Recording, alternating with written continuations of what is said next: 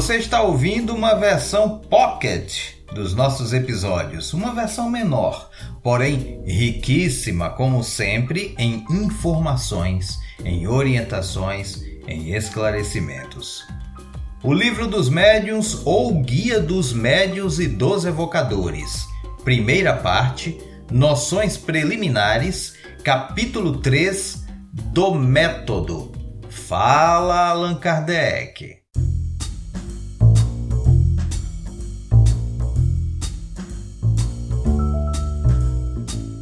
Entre os que se convenceram por um estudo direto, podem destacar-se: primeiro, os que creem pura e simplesmente nas manifestações. Para eles, o Espiritismo é apenas uma ciência de observação, uma série de fatos mais ou menos curiosos. Chamar-lhe-emos espíritas experimentadores. Segundo, os que no Espiritismo veem mais do que fatos, compreendem-lhe a parte filosófica, admiram a moral daí decorrente, mas não a praticam. Insignificante ou nula é a influência que lhes exerce nos caracteres.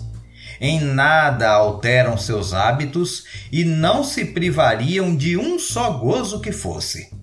O avarento continua a sê-lo, o orgulhoso se conserva cheio de si, o invejoso e o cioso sempre hostis. Consideram a caridade cristã apenas uma bela máxima. São os espíritas imperfeitos.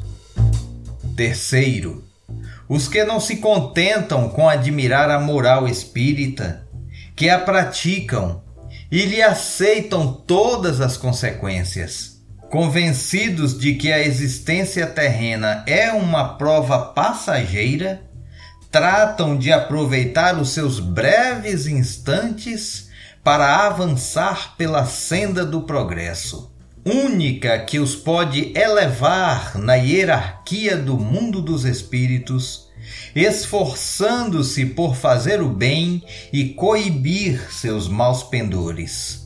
As relações com eles sempre oferecem segurança, porque a convicção que nutrem os preserva de pensar em praticar o mal. A caridade é, em tudo, a regra de proceder a que obedecem. São os verdadeiros espíritas ou melhor, os espíritas cristãos.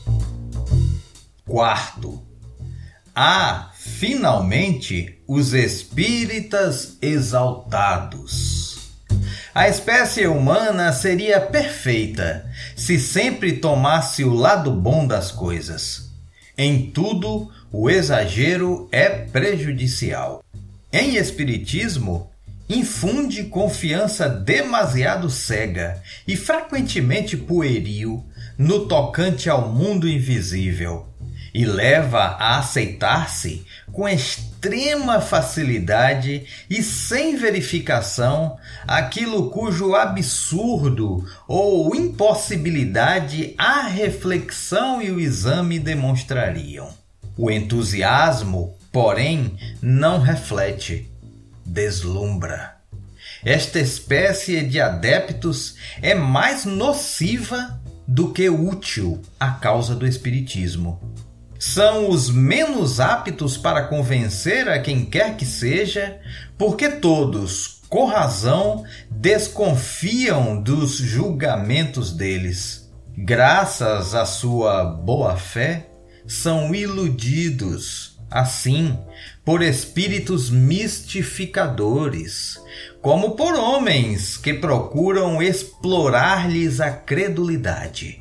Meio mal apenas haveria se só eles tivessem que sofrer as consequências. O pior é que, sem o quererem, dão armas aos incrédulos, que antes buscam ocasião de zombar do que se convencerem, e que não deixam de imputar a todos o ridículo de alguns. Sem dúvida que isto não é justo, nem racional, Mas, como se sabe, os adversários do Espiritismo só consideram de bom quilate a razão de que desfrutam. E conhecer a fundo aquilo sobre que discorrem é o que menos cuidado lhes dá. A pergunta é: que tipo de espíritas nós somos?